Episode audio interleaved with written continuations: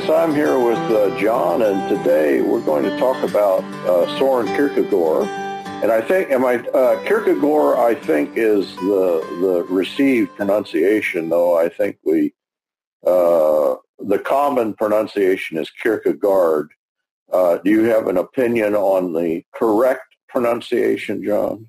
I think the place uh, that I'm studying at now uses Kierkegaard, so that's what I'll use. Okay. Though I've been known to use both pronunciations in one sentence.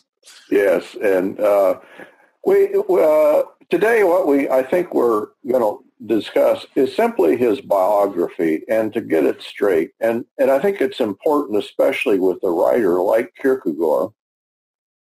Although I think it's important with anybody, but especially with Kierkegaard uh, to plug in what he's doing with his life course because the more detail you have about what the events that are unfolding uh, in his life, uh, that detail then uh, brings a, a, degree of sensibility to the, the corpus that may not otherwise uh, be there.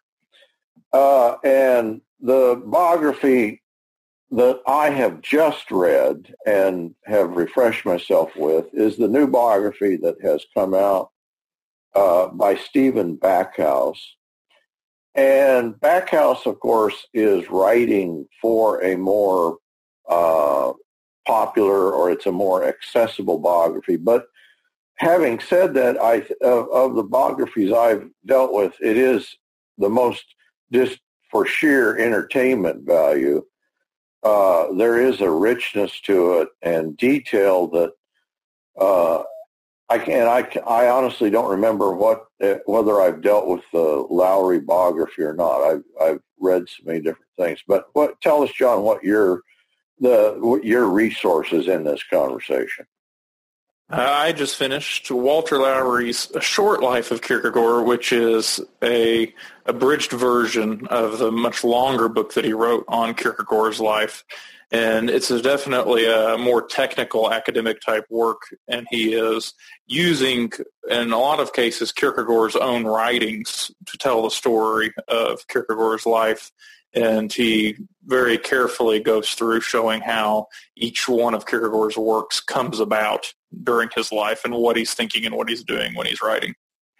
And the way that Backhouse begins, and I thought maybe we could we could start there, is uh, he begins with the funeral, and you know, just starting there, you get the idea uh, that first of all, this that that there's it's a very uncomfortable situation because he's being he, he's being buried, you know, in a state funeral by the Danish state church, uh, and of course, especially toward the end of his life, Kierkegaard had uh, been attacking the church, and even the bishop of uh, Denmark, uh, who uh, he had had been his tutor, uh, and Martensen, is that his name?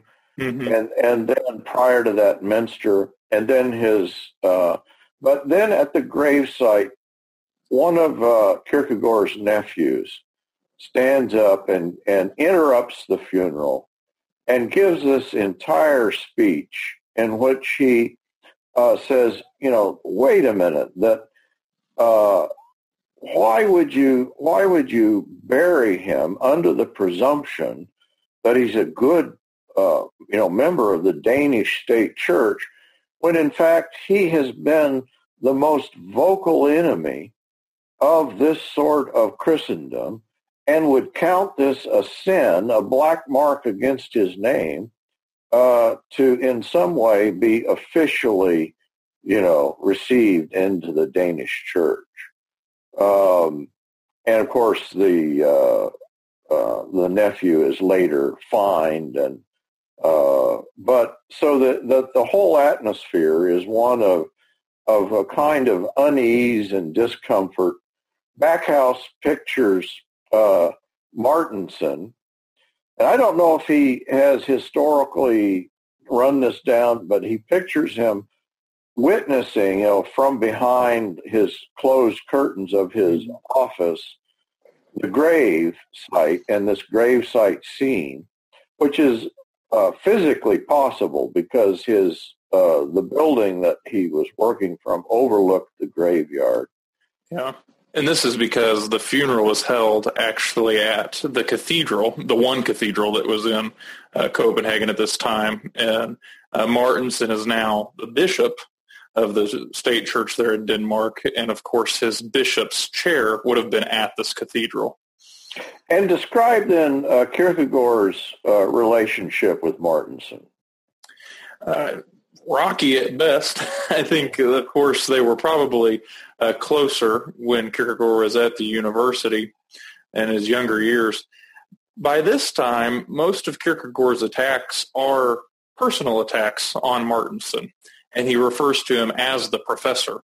And he has lengthy discourses on how, oddly enough, there are no professors listed in the New Testament as offices given in the early church. And so uh, you can imagine how Martensen takes these personal attacks.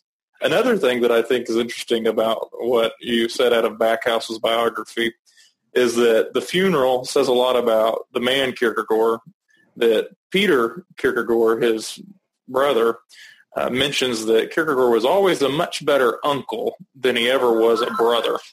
And so that as an uncle, he uh, was very well loved by all of his nieces and nephews and uh, has a very big impact upon their lives. But the relationship that he has with his brother, who is conducting the funeral, was never a very close relationship.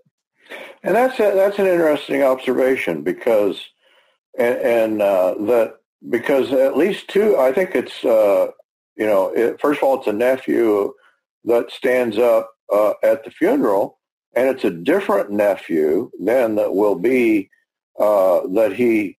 Some of the last words I think that are recorded, uh, Kierkegaard speaking, are his his words. What's the? Uh, is it Lund that is one of his nephews? Yes, that's correct. And uh, says to him, I know there's a very embarrassing scene there, you know, where Lund brings a young friend in and this friend says something like, well, if you'd just sit up and straighten up your back, you'd probably get to feeling better. And of course, he's dying, you know. And, uh, you know, Kierkegaard winks at his his uh, nephew, Lund, and kind of, you know, passes over it, but says uh, as he leaves, you know, we'll, we'll, you know, have a, that, that I, uh, I would hope you have a, a, a, good life. And he, he at, at his death scene, of course, has turned away Peter, as I understand it, who has come to give him last rites and communion. Yes. And uh, now I don't know what the connection is, whether one should make a direct connection. But of course, Peter is eventually uh, loses his mind. mm-hmm. uh, and some have connected that then to the hard, harsh treatment by his brother. Is that your, how would you see that? Uh, in any case, uh, Lowrie, writing in a different time period, calls the mental illness that runs through the Kierkegaard family melancholy. Maybe we might call it some form of bipolar disorder or depression today. But both Kierkegaard's father and then Peter Kierkegaard suffer from the same uh, ailment, though, of course, their father is able to overcome it at different times in his life. But Peter Kierkegaard does end up being in an insane asylum. And, and you know, the thing that Backhouse says about this, uh, you know, that one might look at Kierkegaard and say, oh, well, he's depressed or clinically depressed. But actually, he says that that's not that's not correct because look at what he's doing. Look at the mm-hmm. massive production of uh, you know the the writing that he's done, and so whatever it is that's afflicting him, you can't call it depression. Yeah, and uh, I think a reading of the journals, which Lowrie's constantly quoting the journals, uh, Kierkegaard's aware of the fact that he suffers from maybe some type of uh, not clinical depression, but he is prone to dwelling on darkness. However, he's so aware of it that he's able to overcome it, and he overcomes it through journaling and through writing. Mm-hmm. And I think anybody, uh, you know, today with any experience with counseling or psychology would say, well, whatever was afflicting Kierkegaard was not a type of clinical depression that people seek treatment for. And so, uh, the picture there, uh, the the kind of the closing scene, you know, with is with Martensen, in fact, uh, quite relieved that Kierkegaard has died, that he's becoming quite irritating. Um, and I think this was the, the thing that, as I've gotten back into this, I've been a little bit surprised. Uh, I had always, you know, of, of course, Kierkegaard is an obscure figure, uh, just because Denmark is obscure. Mm-hmm. You know, how many people are going to learn Danish? And um, but actually in Denmark, he was he was very well known, and I think that may in fact be the concern of both Mynster, Bishop mm-hmm. Mynster, and Bishop Martensen. But even the king and the queen of Denmark are are reading, or at least uh, mm-hmm. uh, saying they're reading Kierkegaard, whether they actually have or not, and have invited him uh, for lunches and uh, that that he's quite influential in, in Denmark. He's living in a country, uh, he's living in the capital city of a country that really only has one city. I think Copenhagen was about 200,000 people when Kierkegaard lived there. And not only does he live in the one city in Denmark, but he also uh, runs around with the social elites from the time he's a child to the time that he dies.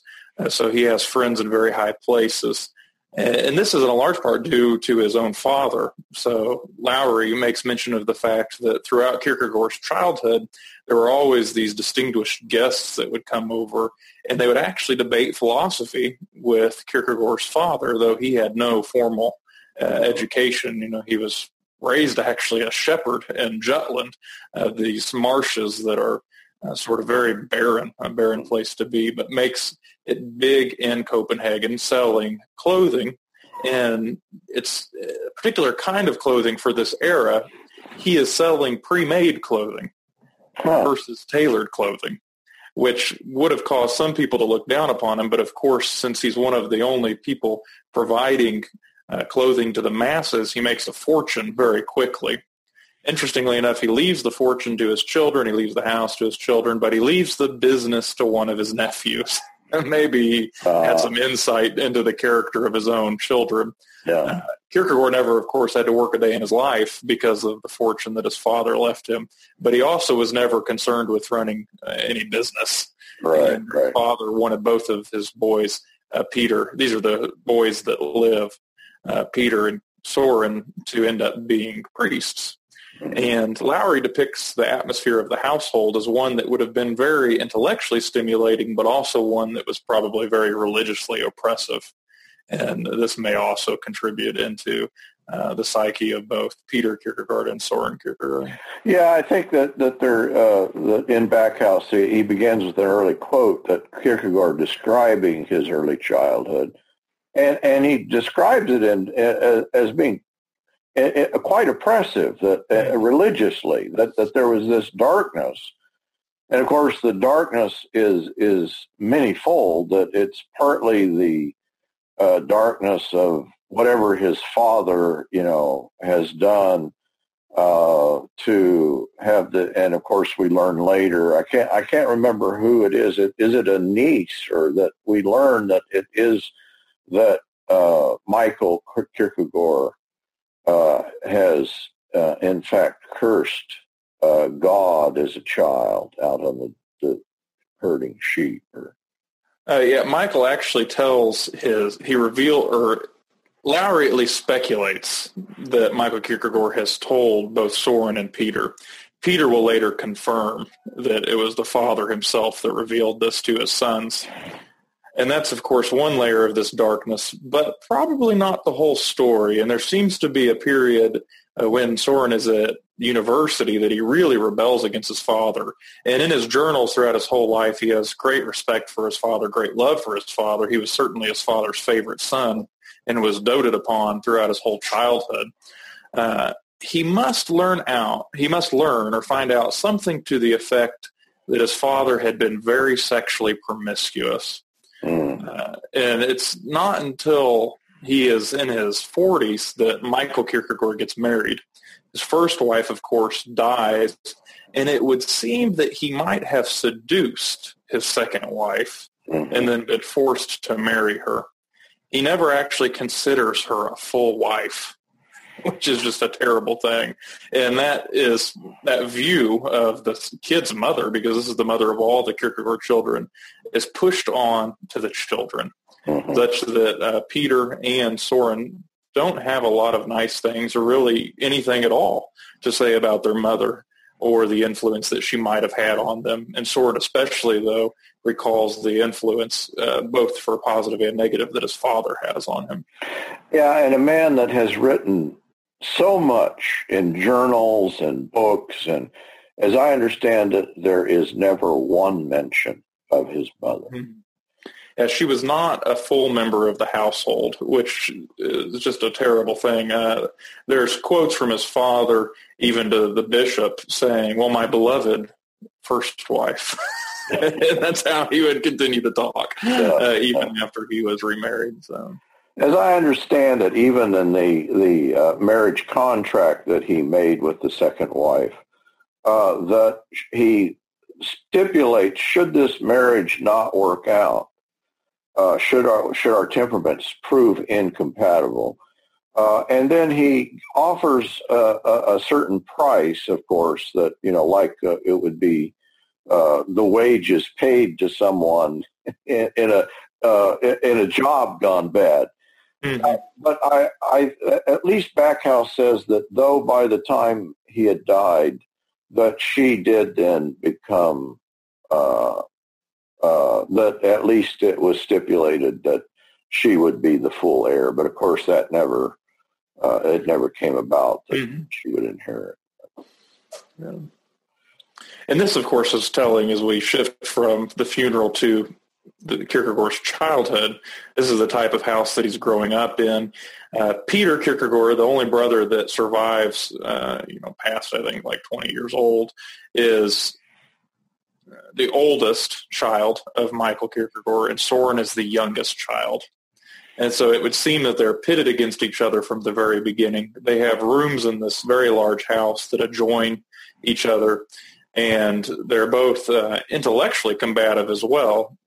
Soren could have taken his brother Peter as his tutor during his university years, and perhaps Peter was the best tutor that anyone could have taken, as mm-hmm. Lowrie alludes to, but of course Soren wouldn't do anything like that. And so they're constantly in competition with each other.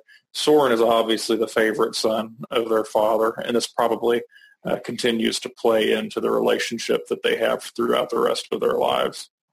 Which is sort of in a way odd because uh, Peter, in fact, seems to be do everything right. You know, he goes through university mm-hmm. in the correct number of years. What is it? It takes him four, and uh, and it's going to take uh, Soren ten years to do what Peter did in four. Uh, that Peter then uh, becomes a very respectable mem- member of the clergy, mm-hmm. Uh, and even even uh, after Soren dies, he continues that even Martensen, with whom you know Soren had had such open conflict, uh, continues to promote him in the in the Church of Denmark. Mm-hmm. Uh, and of course, Kierkegaard was never uh, officially sanctioned or recognized, but was just sort of the scourge of the, the entire society, but one that certainly gained the attention of, you know, uh, a lot of people uh, throughout mm-hmm society. And maybe we could actually limit that. Uh, and I did not realize this until reading the biography uh, that Soren was not so much an outcast except for two times in his life. One was with the general public during the Corsair affair, but that really did blow over after a few years when the Corsair stopped publishing attacks on him weekly. Uh, and then the second time in his life that he becomes really a public figure he has the support of the mass populace it's the clergy and the leading officials in Denmark, which the state church, everything is intertwined, are the people who would like to see the backside of him. And just to give an example, he's publishing uh, first in the fatherland these articles that are attacking the church. After he stops publishing in the fatherland, and this is all about in the course of a year, he starts writing his own pamphlet, and it's a weekly periodical. It's called The Moment. The Moment actually has a wider readership in Copenhagen than the Fatherland, which is the wow. uh, the paper that everybody would read in Copenhagen at that point in time. And this takes place in just a matter of months because he starts publishing uh, The Moment in May 24th of 1855, which is, of course, the year that he dies. And maybe this is the this is the uh, contrast here that uh, the the degree to which Kierkegaard is isolated. Uh, and, and, of course, he, he, it seems to be a contradiction with him, within him, that, you know, Backhouse portrays him as a child, as physically, he, he never seems to, he seems to be discombobulated some way physically that, you know, mm-hmm. part of the thing that will come out in the Corsair uh, affair and the, the, the biting part of the cartoons that they do are just the physical portrayal mm-hmm. more, more, than than the you know the the words that that are spoken and of course he's made to look like he has a humpback or mm-hmm. uh, which is i understand it, he may have had some sort of spinal problem but certainly not a, a humpback or anything like mm-hmm. that and thin legs, and he was frail, but probably not uh, as he was depicted. And so, even as a child, he's sickly and isn't able to participate in the rougher activities like the other boys would have been able to. And perhaps this is why he sharpens and hones his wit. And Lowrie mentions the fact that he is a very witty person and always has a comeback and not worried to take a hit on the nose for something he might say to a bully uh, throughout his whole life, and that carries over. You know, he's got a group of friends that he often, um, you know, runs around town with during his university years. Uh, one of whom is Hans Christian Andersen, mm. writes all the fairy tales, and perhaps he's the one who receives most of Kierkegaard's wit in sort of a sad way, since Andersen, I think, was a uh, portrayed as a gentle giant by Lowrie anyway, and an easy target. But Kierkegaard was willing to unleash his wit on all of his friends. And uh, he's certainly not the recluse that he's often portrayed as. When he does become reclusive, it's because he's writing.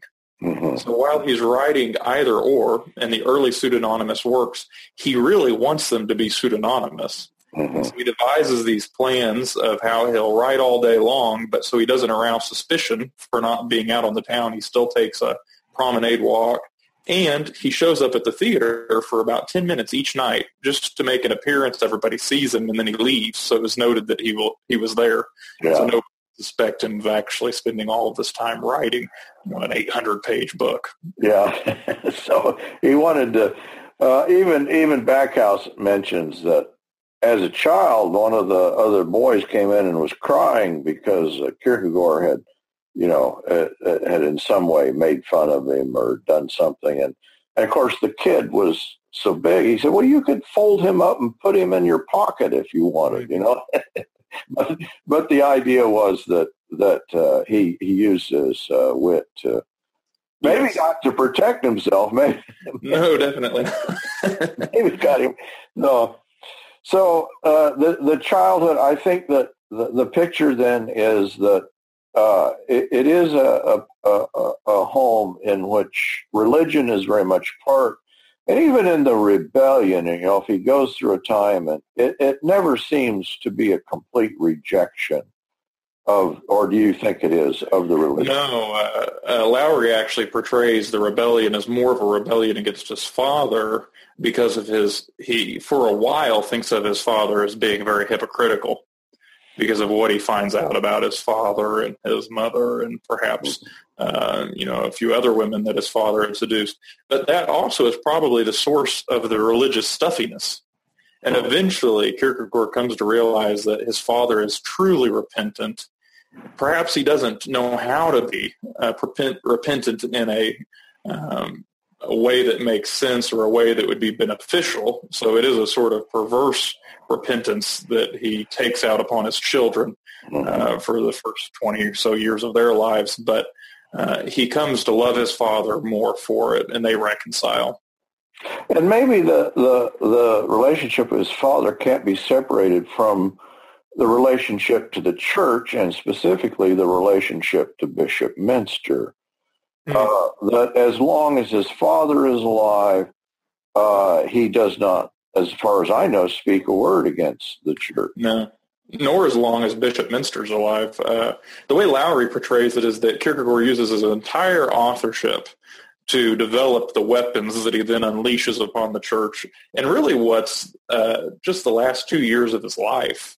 So for the majority of his life, he's writing in such a way that most people think he's a staunch conservative because he supports the absolute monarchy. He doesn't say a word against the state church. Um, and it's not until the end of his life that he is now trying in a very short time to explain everything that he's been leading up to and the indirect dialogue the indirect discourse that he uses, as well as the discourses that are more direct, but they're more direct in uh, how it ought to be a Christian. They don't really point out the, flaw, the flaws of the state church uh, directly enough that people catch on. Though I think looking backwards over the course of his work, what you get in practicing Christianity, that's a direct attack on the church, you realize he might have characterized the church uh, in many ways, aesthetically and otherwise, in the earlier works as well. However, he's not saying directly, here is the flaws of the Danish state church. He's just saying, here's the flaws of a certain type of way of life or a certain type of Christian, a Christianity or a certain type of Christian existence. Yeah, no, that that's the uh, you know the uh, part that he, he, he begins. I mean, he just makes an open break with the church and stops attending church. At one point, as I understand it, they've, you know, someone threatens with uh, no longer offering him communion. And mm-hmm. of course, what they don't recognize is, oh, well, he hadn't been attending church for some mm-hmm. time. And of course, his non-attendance is uh, a just that he's he's completely then uh, made the claim that Christianity, as it exists in the state church, has nothing to do with the New Testament. Mm-hmm. Uh, but that comes. Can you give us uh, where, in, in terms of a time period, where would you say that in his life that there is that sort of break? Um, he becomes very public uh, in practicing Christianity, which was published in 1850. But even in practicing Christianity, uh, this work is a pseudonymous work. The sickness unto death somewhat could be taken as an affront to the church, but both of these are pseudonymous works. It's not actually until uh, 1854 that he begins publishing articles directly communicated in the newspaper there in Copenhagen against the church. And so he really does wait up until the end of his life to start making the type of personal attacks that will offend Martensen. And of course, the, all of this discussion, probably we need to picture it in with the background of what's taking place in world history. Mm-hmm. But Martensen is very much a Hegelian. And Hegel is, everybody, you know, it seems taken with Hegel in Denmark. He's, uh, but also politically then, what you have in a Hegelian understanding are notions of progress that would seem to be the impetus behind the various revolutions, the French Revolution mm-hmm. uh, that, that is taking place. And so it's it's an interesting thing the way that, that Kierkegaard is anti-Hegel, anti-Martensen, but then as a result seen as a political conservative in terms of uh, uh, revolution. Yes. And so then it becomes very odd that when Denmark ends up in a conflict with Germany that ends the absolute monarchy in Denmark, Kierkegaard doesn't ever mention it. In his writings, and his journals, it's as if he just does not care. I think it's because in his mind, what he is grappling with, the state church or Christianity, becoming Christian and trying to teach others to become Christian also, or at least to teach others to be able to make a decision whether or not they want to be Christian uh, also is totally consuming him by that point in his life. Though it's funny, you mentioned that he's uh, anti-Hegelian, even as early as the time period in which he's writing Either Or, which is published in 1843, he has already been to Berlin, and while he's in Berlin, he attends the lectures of Schelling, hoping to hear somebody take apart the Hegelian system. And as he listens to Schelling, he is completely dissatisfied and ends up going back home to Copenhagen much earlier than he had planned to. Mm-hmm. This is the thing that the Backhouse brought out, and I thought, you know, we often picture the trip to Berlin and may think, oh, he just attended a few of these. But actually, uh, Backhouse says he attended 40 lectures. Mm-hmm. Uh, and of course, they're in German, but his German, Kierkegaard's German seems to be, uh, uh, obviously it's good enough that he's understanding mm-hmm. the lectures, which would be very difficult. But of course, uh, it's sort of ironic that he's heard enough of Schelling uh, to to get the picture. I, and I'm never sure that sh- there's that, you know, that that Schelling is kind of the rising star more than He, or at least you know rises and is known quicker than Hegel is. But I'm never sure there's a lot of daylight between these two guys mm-hmm. in terms of philosophical understanding. And so Kierkegaard is is uh, completely rejects it. And you can imagine how disheartened he would be because at this point in time, Berlin is the intellectual capital of the world, uh, really, as far as somebody like Kierkegaard would be concerned. And so to think that you were going to hear the very best and decide that you could actually do better. And he goes home to Copenhagen and does better. I, maybe I speak I spoke too quick there in saying that he completely rejects Hegel. This is the thing that Slavoj Žižek brings out is, is of course that he's very well read and, and what he's doing is is very much an engagement with Hegel and awareness of what Hegel has done. Um, now, I, I do think it ultimately takes Hegel into account, but goes beyond Hegel and is not, in fact, uh, mm-hmm. uh, you know, I'm thinking here of sickness unto death. That psychologically, you know, you could say, well, Hegel has worked a lot of that out uh, in the, you know, the, the phenomenology of spirit, the phenom- phenomenology of mind. But of course, yeah, that he's worked that out, but he's worked it out as if, you know, that the angst and the, the idea of a, an antithesis and the need for a synthesis mm-hmm. is the end of the story.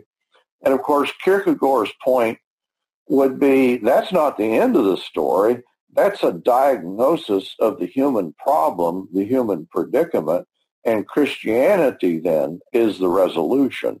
But it's precisely that resolution that's missing in Hegel.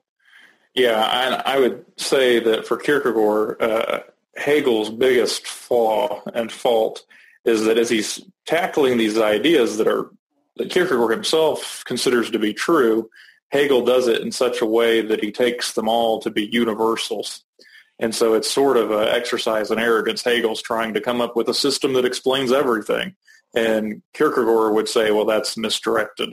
That actually we simply need to understand how uh, we need to be able to explain ourselves and why we do what we do and how we're going to live and how we're going to be, how we're going to be Christians.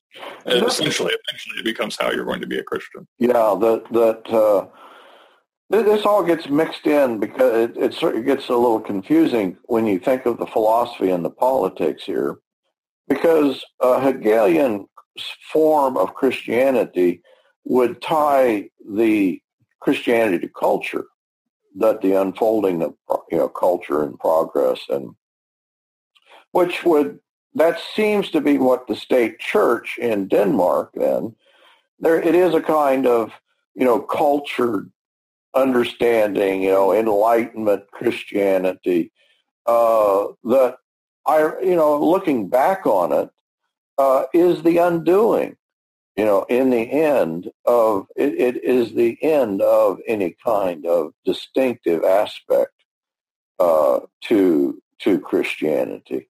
So, and, and of course, what Kierkegaard is calling people to is not this cultural notion of Christianity, but the idea of the singular individual mm-hmm. uh, standing before God, and that's the feel you get, uh, you know, in his own life. That even though as he portrays himself as a kind of cultural gadfly, mm-hmm.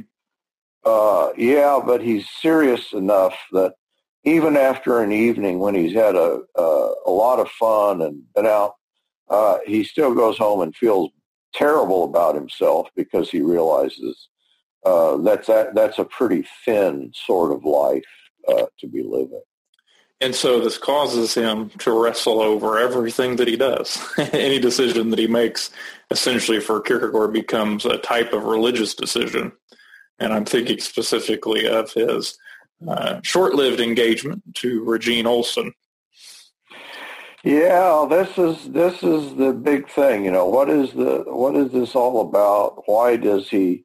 You know, in in many ways, it's just a typical love affair that they that they're engaged, and he takes the engagement very seriously. But like everything, maybe more seriously than any human mm-hmm. uh, normal uh, intercourse can can withstand. So, give us your theory on the significance of this? Well, I'll give you Walter Lowrie's thoughts on the engagement to Olsen. Uh, that Kierkegaard is love at first sight. He's wanting to marry this girl. He goes and uh, actually, Schlegel has already expressed interest in her, but Kierkegaard is willing to convince her and her father to let them be engaged. And that's a long process in itself. I don't know that Regine uh, shared Kierkegaard's instant affections, uh, but it works its way out to the state where she truly is wanting to marry him. He wants to marry her. And it's at this time when he starts to have qualms and they're because of his conscience. Lowrie proposes an idea that several German scholars have also proposed that in university, Kierkegaard had a few friends. One of them actually figures into either or as the seducer. The seducer is modeled off of this individual anyway. And they end up taking him to a brothel after drinking copious amounts of alcohol. And of course, Kierkegaard loses his virginity there. And he feels duty bound to tell this fact, this truth to Regine if he's going to marry her because he thinks that for marriage to work, there has to be complete honesty, a complete openness. However, he's not willing in his mind to uh, steal away her innocence in that way of even just telling her, relating to her this account of his earlier life. Mm-hmm. Also, he is concerned with the fact that his father had suffered from depression at certain times in his life, and his brother Peter has already at this point also. And he thinks that he might too have to introduce her into this life which is ruled by melancholy. And so these two things lead him to think it would be much better for her if he would break off the engagement. Course, he thinks the only way to break off the engagement that would be fair to her is if he behaved so poorly that she actually truly hated him and would want to break off the engagement with him so that he doesn't leave her in a life in which he thinks that she'll just pine away for him uh, for the rest of her life. He almost succeeds. in making such a buffoon of himself to the extent that he also goes to Berlin at this time in his life, uh, mainly just to hide from the shame, but also he, as he's journaling about this, he's going to Berlin to show insensitivity to her such that she really will hate him. Mm-hmm. Uh, he instantly regrets what he's done. Mm-hmm. Yeah, and it seems like he never really convinces her that uh, that that he's sincere in his uh, in the break. And it's not too long afterwards. Uh, this, of course, can't be substantiated by anybody, but Kierkegaard, sitting in church one morning, thinks that she gives him a nod. and of course, he interprets that to mean that she's still in love with him. Uh, who's to say she wasn't looking at somebody else altogether? But uh, this is the way he interprets it, and it causes him to dedicate all sorts of his works to her. And uh, so on. And eventually leave whatever money he had left uh, yes. to her. He tries to strike up a friendship with her, what he calls a sisterly relationship later on in his life. He proposes this to her then husband, and of course he rejects the idea. So, yeah, yeah. He has to wait for her father to die first, though, before he even approaches her husband with the idea of a friendship, because her father was so against Soren after he broke off the engagement. Yeah, and uh, I mean it was that that uh, he broke her heart. That mm-hmm. uh, he was really cruel, and the father, understandably, mm-hmm. couldn't understand that. Yeah, and a, and a scandal, a very public scandal that would have shamed her as well. Yeah, and so th- this, I mean, it never stopped plaguing him. It, it, it, it is a thing that he continues to write about in his journals that uh, he even quotes his own letter breaking off the relationship. I can't remember in which work it appears. Uh, so that this affair or the, this engagement and it's but it, it's almost, you've described it to me in a private conversation, that it was almost as if he had decided in breaking this off that he was de- going to dedicate himself on the order of a yes. of a, a, priest or someone completely to the work of of Christ. Yeah, and this is the way he describes the event in his journals. That, uh, of course, he's not taking vows of marriage, so instead he's taking vows to God. And in his mind, what that means is he's dedicating himself to continuing the authorship that he had already begun at that point.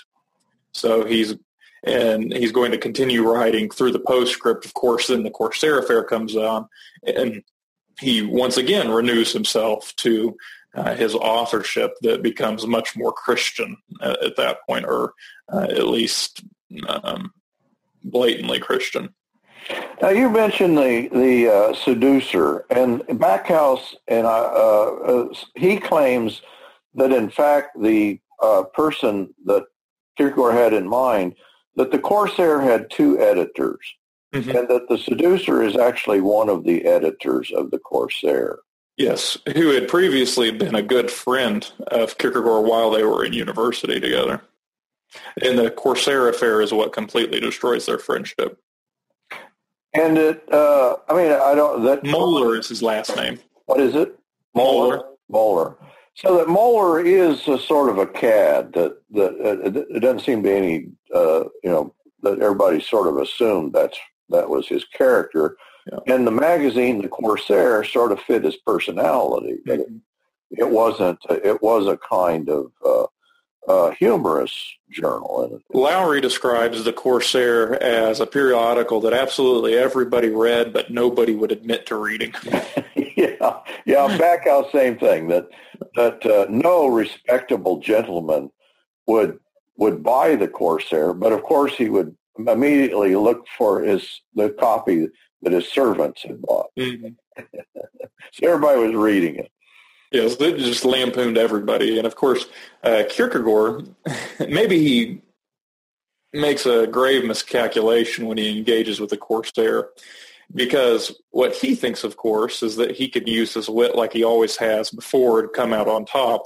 But the readership of the Corsair doesn't quite appreciate the nuances of uh, Kierkegaard's humor, but of course readily can understand the drawn cartoons of Kierkegaard himself. And at some point, it goes, I mean, it seems to begin in, in a kind of, uh, that everybody's agreed that it's, uh, you know, uh, a, a, humorous thing, but at some point it becomes quite bitter. Yes. Uh, that they're all, they all end up mad at each other. yeah, uh, to the extent that uh, um, and of course, Kierkegaard sees it as his duty then to stay in Copenhagen. He thought about returning to Berlin for a while, but the attack turned so sour rather than leave. He feels like he's duty bound now to stay on the spot and defend himself or attack back is what he's actually doing. But it's so bad that uh, one of his enjoyments is to take carriage rides throughout the countryside surrounding Copenhagen. And this is what he does to clear his mind uh, that even on these carriage rides, people stop his carriage and verbally will abuse him.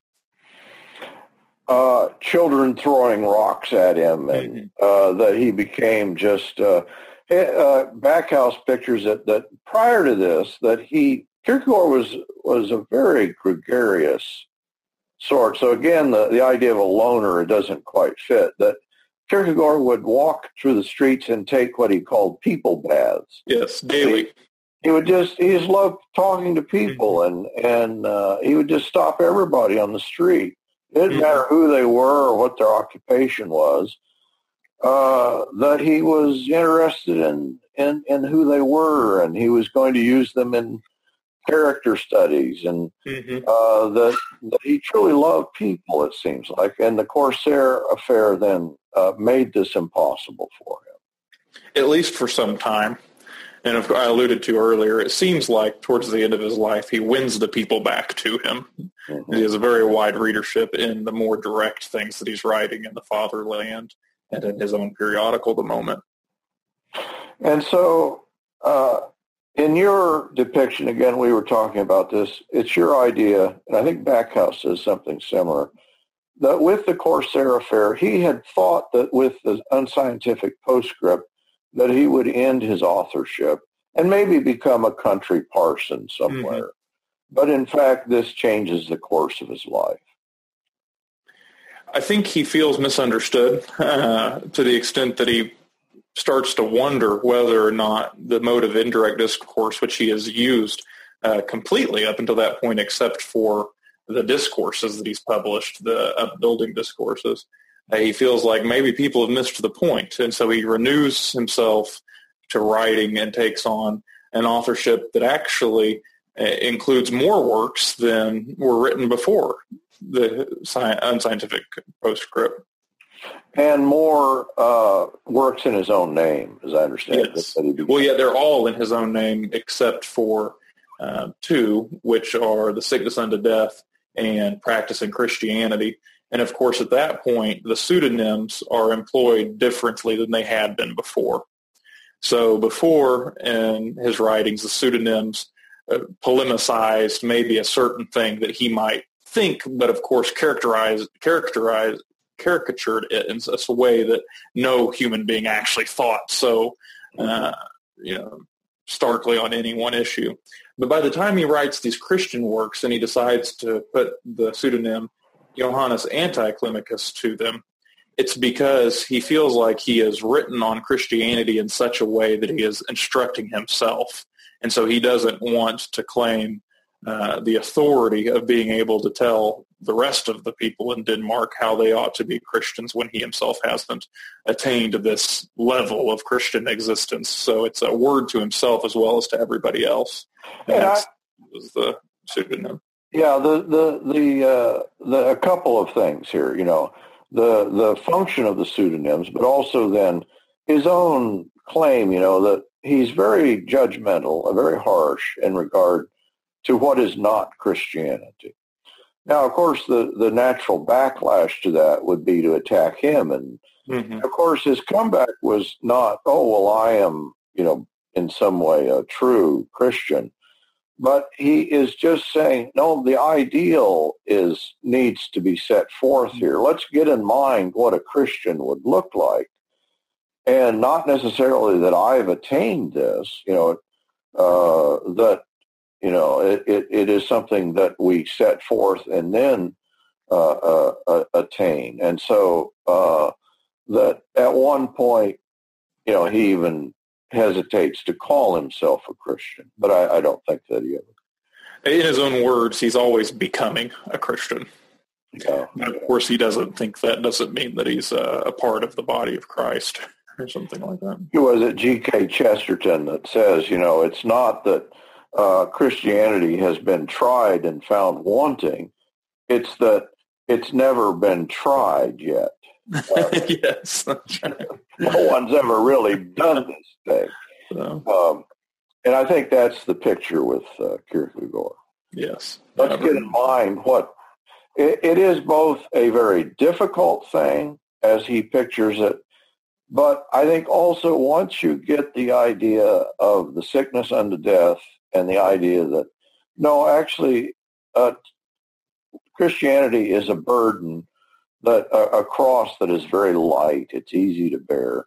The point being that to not be in Christ, to bear mm-hmm. the sickness, that's the true burden. That's the hell on earth.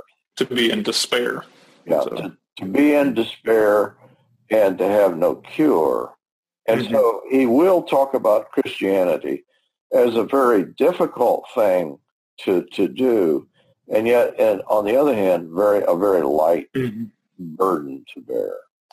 And in his own journals, you see that progression made by himself. Uh, he, you know, when he's writing either or, when he's writing some of the earlier works, and he's writing repetition and fear and trembling and the philosophical fragments, the concept of anxiety.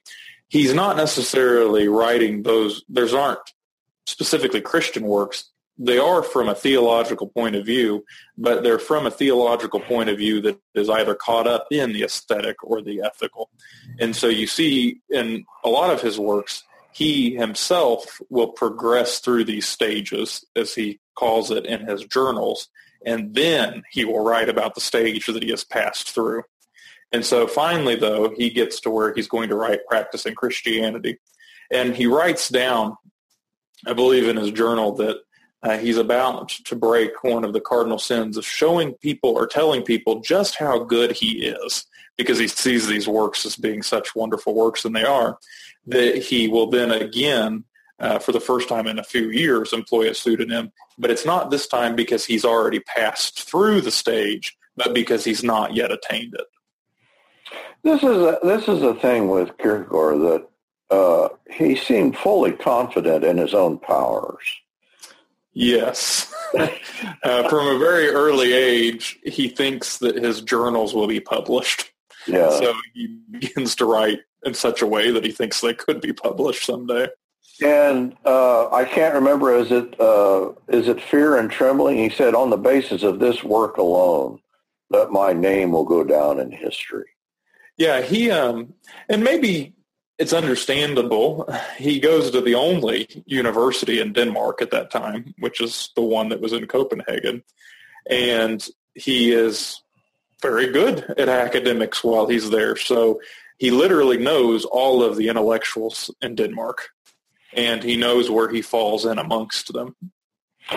Uh, but, you know, just looking across, if you had to choose somebody, you know, who remembers Mynster or Martensen today? Mm-hmm. And of course, well, Martensen was in that period. I think he had published uh, his theological works that they were even translated. He was the leading theologian in Denmark during his lifetime. Is anybody in the world today reading Martensen? I don't know. I can't. I, I can't. Not imagine. unless they're studying Kierkegaard. yeah. maybe that's the way we, in summing this up, at the end of the con. You know, why why dedicate this much time to talking about uh, Soren Kierkegaard? Why this obscure or one time obscure, you know, Danish philosopher? Uh, you know, what is the impact that he's had uh, on the world, on Christianity? Uh, if somebody asked you that, I mean, where would you begin to describe uh, just the, the nature of the impact? I, I, guess the way he's impacted me is I think of somebody who spent uh, a total of 10 years in the university. Eight of those years were studying uh, absolutely nothing because he was studying absolutely everything. And in the last two years, he's able to prepare for his theological examinations and pass with the equivalent of what we would now call a PhD in theology, and it would have been something like systematic theology. Somebody that steeped in Christian doctrines and dogma, but the way that he thinks he is going to disciple a whole nation, really, uh, is in and through teaching them how to live as Christians. So it is a very practical Christianity, but it's not a practical Christianity that's devoid of an intellectual depth but it's presented in such a way that it really grabs a hold of you. And uh, I think he does a good job in what he was what he set out to do, and that's to instruct people of the choice that they have, which is either follow Jesus or be in despair. And when he puts he puts it so blatantly in such an indirect way that I think it almost like a detective novel. It continues to draw you in. You can't but help to be drawn into the his life, his writings, what he's doing. Uh, he does it so beautifully, but in the end, his message is very simple. And and Backhouse has a, he dedicates a whole chapter to just describing. You know, he he pictures it. He says, imagine a globe in which you would begin to see these red lines coming out from Denmark. Mm-hmm. You know, and first, you know, he's tra- I think he's translated into English, but but of course, eventually, uh, the the lines would just be going every which direction. You know, he he uh, points out that even in Japan, mm-hmm. uh, there are two Kierkegaard societies who do not agree on you know, that there is very few developed countries, uh, or perhaps even third world countries, uh, that have not been impacted by mm-hmm. by Kierkegaard. And of course, yeah, and what do you, go ahead. And of course, the, just uh, that's just uh, on a general impact. Say nothing about the impact on Christianity. Mm-hmm. And I think what he does so well is just to cut through the nonsense. In Kierkegaard, you don't have any arguments about uh, who wrote the book of Isaiah or what day Jesus was actually born on. He kind of cuts through all the nonsense to get to the heart of Christianity. And in that, maybe then, and of course this was always his problem, is that the, the degree to which his contemporaries uh, could not comprehend him because they were so steeped in the spirit of the age. And of course, that's precisely what he's writing over and against. Yes. Yeah.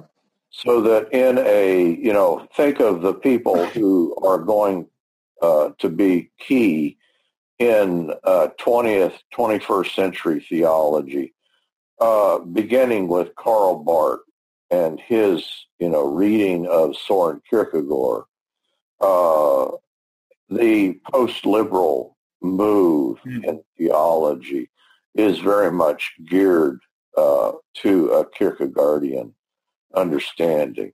Even Ludwig Wittgenstein, you know, Wittgenstein who always said, oh, I never read anybody.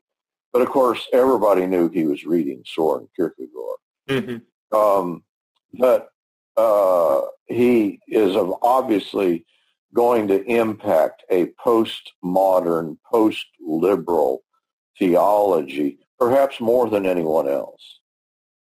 Yeah, I would think that was true. Now, the of course, the other side of that is that there is also an existentialism, an atheistic existentialism, Sartre, you know, Camus, uh, that uh, are going to pick up Kierkegaard and read him, not for religious purposes, mm-hmm. uh, but for the purely existential aspect. And want to claim him very openly as their lineage. Yeah, yeah. John, this has been a great conversation. Uh, let's continue uh, and and uh, uh focus uh, later uh, on some key works. But at least today we've we've introduced the life of Kierkegaard and perhaps talk a little bit then about his impact and importance.